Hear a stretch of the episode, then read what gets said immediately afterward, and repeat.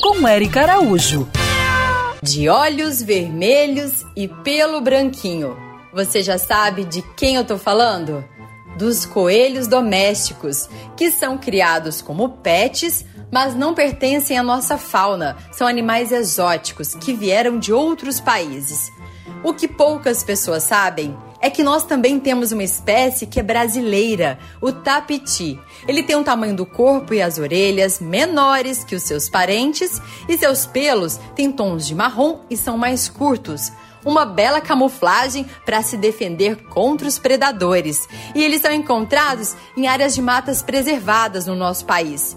Em cada região tem um nome popular. Mas para quem aí gosta de saber o nome científico, como eu, é Silvilagos brasiliensis.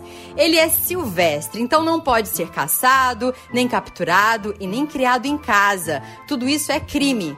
Essa espécie precisa é da sua ajuda. Está em perigo de extinção. E tudo isso por conta das mãos humanas, no desmatamento e muitas pessoas soltam espécies domésticas na natureza, como a lebre europeia além de ser um ato cruel, né, que acontece com frequência após a Páscoa, tudo isso gera um sério desequilíbrio ambiental e prejudica muitos agricultores.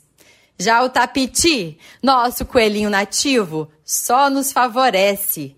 E uma ótima notícia aqui para o Rio de Janeiro é que no final do ano passado foram achados dois filhotes no Parque Nacional da Tijuca.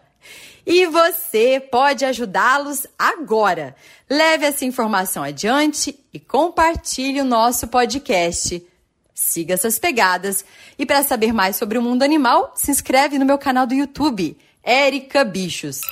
Quer ouvir essa coluna novamente? É só procurar nas plataformas de streaming de áudio. Conheça mais dos podcasts da Band News FM Rio.